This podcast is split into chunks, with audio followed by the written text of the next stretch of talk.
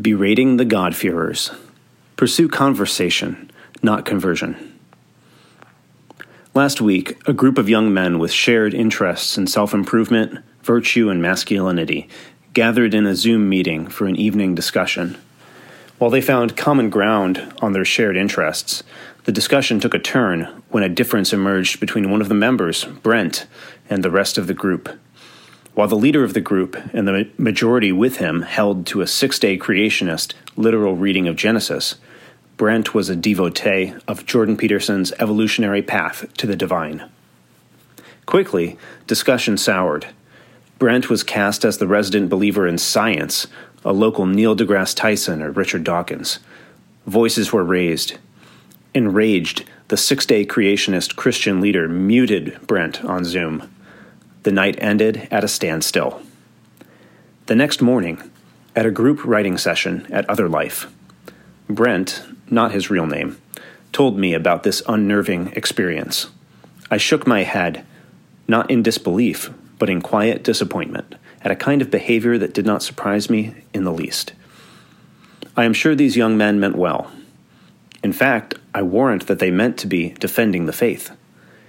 But what they actually ended up doing was berating a God-fearer. Rushing the unprepared. According to the predominant evangelical theory, there are just a handful of worldviews out there, and the question is which worldview to adopt. In the simplest form, the only options are secular humanism and Christianity.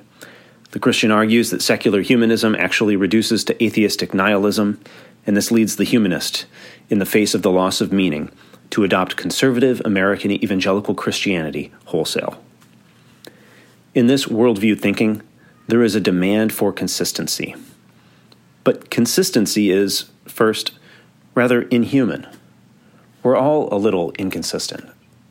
And second, the world is a complex place, and there is no guarantee that it is as consistent as our purest mental models of it. This results in a kind of all or nothing mentality and an impatience with the human beings we encounter. Brent himself told me that it felt like his interlocutors were immanentizing the eschaton. Become a six day creationist, literalist Christian right now. This mode of engagement is also sub intellectual. I can illustrate this in relation to my studies in philosophy. In academic philosophy, there is, on the one hand, a rigorous demand for consistency but at the same time, there is a rigid, almost atomistic separation of one intellectual point from another. Five thoughts that most people hold together are revealed to be distinct doctrines that can come apart. In analytic philosophy, you'll probably find people who hold any combination of these views. To the amateur, this is inconsistent.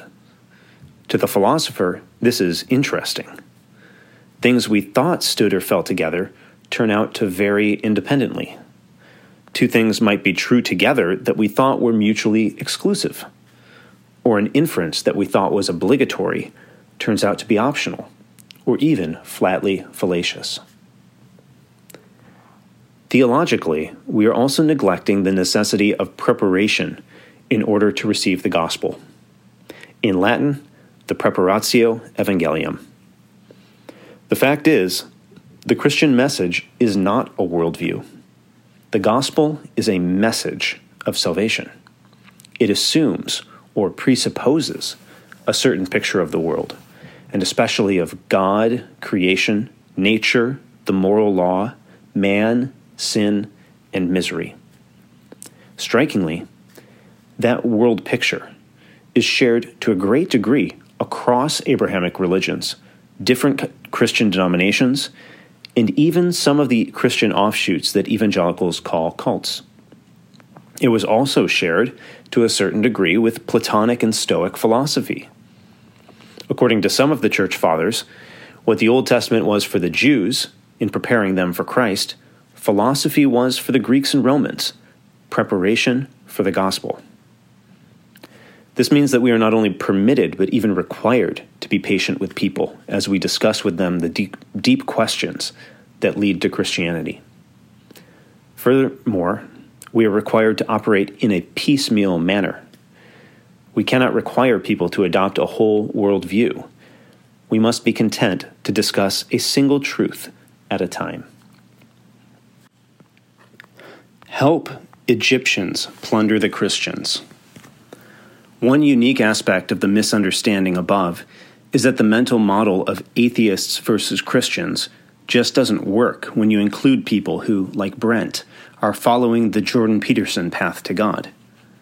While conservative evangelical discourse had failed to appeal to Brent, Jordan Peterson used the language of evolutionary biology and empirical science to argue a great many otherwise secular folks to an appreciation of the moral necessity of religion.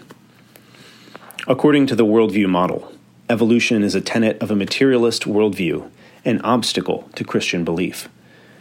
But in this actual circumstance, the theory of evolution has been a tool for opening Brent's mind to the way in which religion is baked into human nature. For him, evolution has been a stepping stone toward God. While I have registered my own objections to the embrace of evolution by Christians, I have no objection to the embrace of God by evolutionists. After all, most of Jordan Peterson's observations about human nature derive from biology and psychology, not the theory of evolution per se. The evolutionary story that is used to diffuse the worry that biological complexity might indicate design is, as my friend Mason Bruza wrote, a retcon.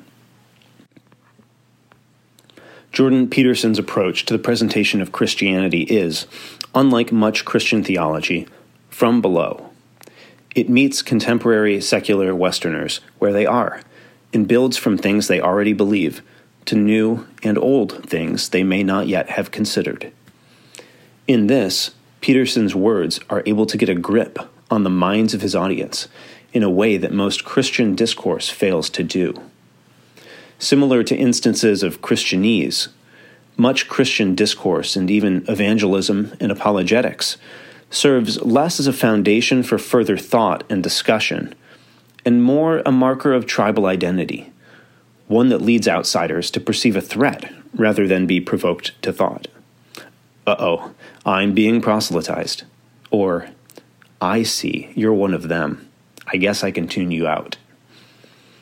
Most of all, we should use this approach when the person in front of us has already shown an interest in learning more about Christianity.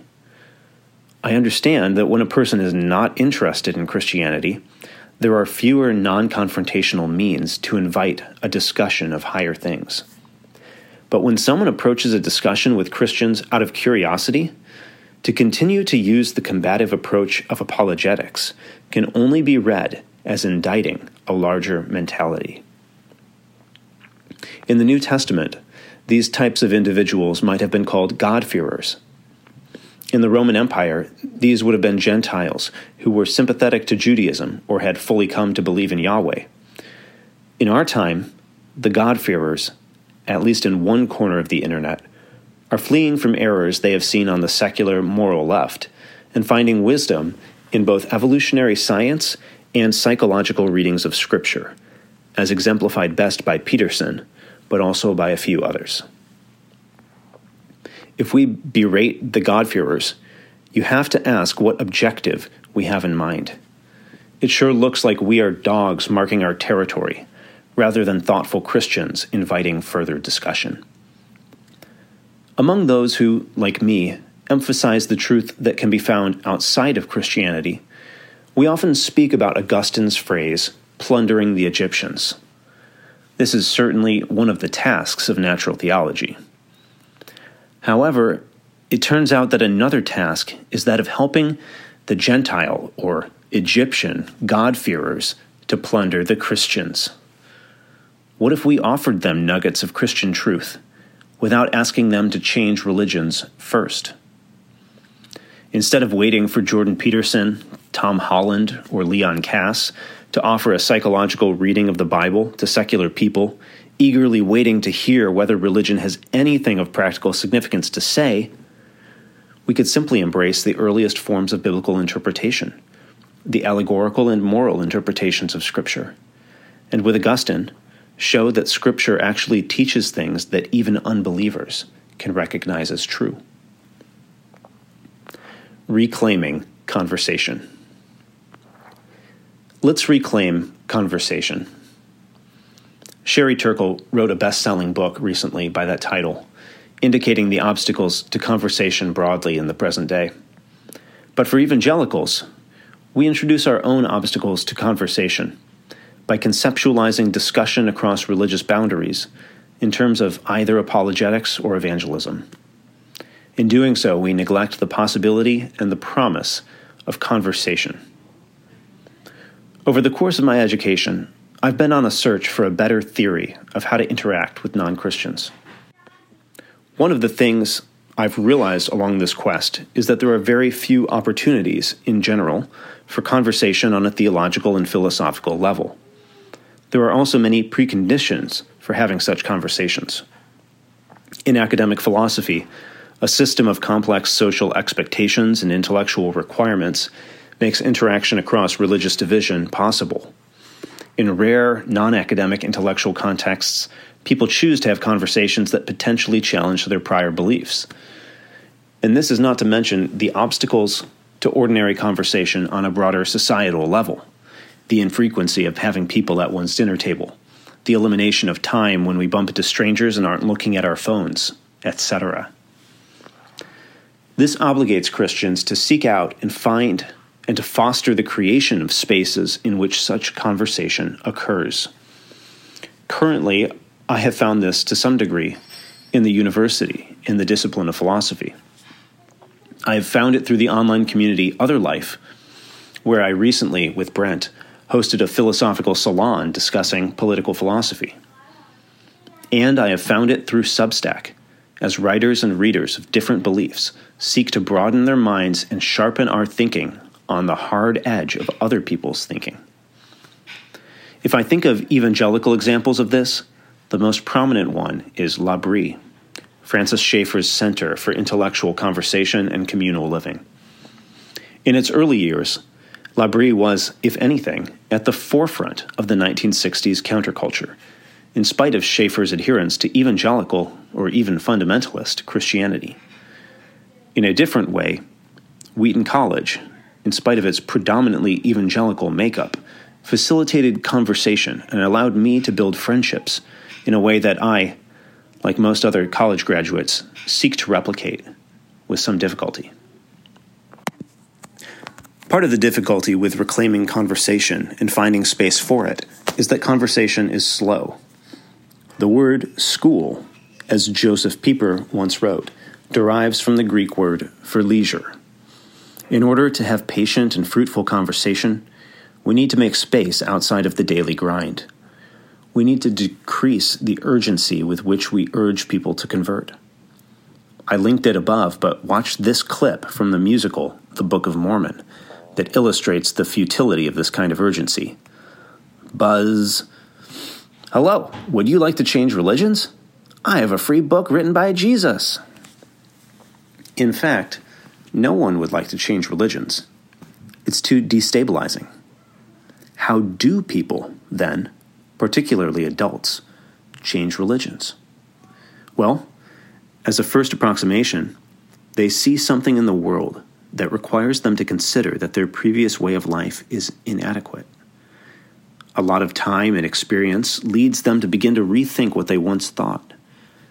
After a decade or two, they find that they are Christians. See Molly Worthen's conversion, Paul Kingsnorth's, Tammy Peterson's, Ayaan Hirsi Ali's, Winston Marshall's, Candace Vogler's, Justin Murphy's, Mary Harrington's, Luke Smith's, Abigail Favale's, and archetypally for the modern intellectual conversion, C.S. Lewis's. Christians should seek the opportunity to be one of the patient conversation partners along that decade long journey for the adult God-fearer. Instead of berating the God-fearer, invite him to have a conversation.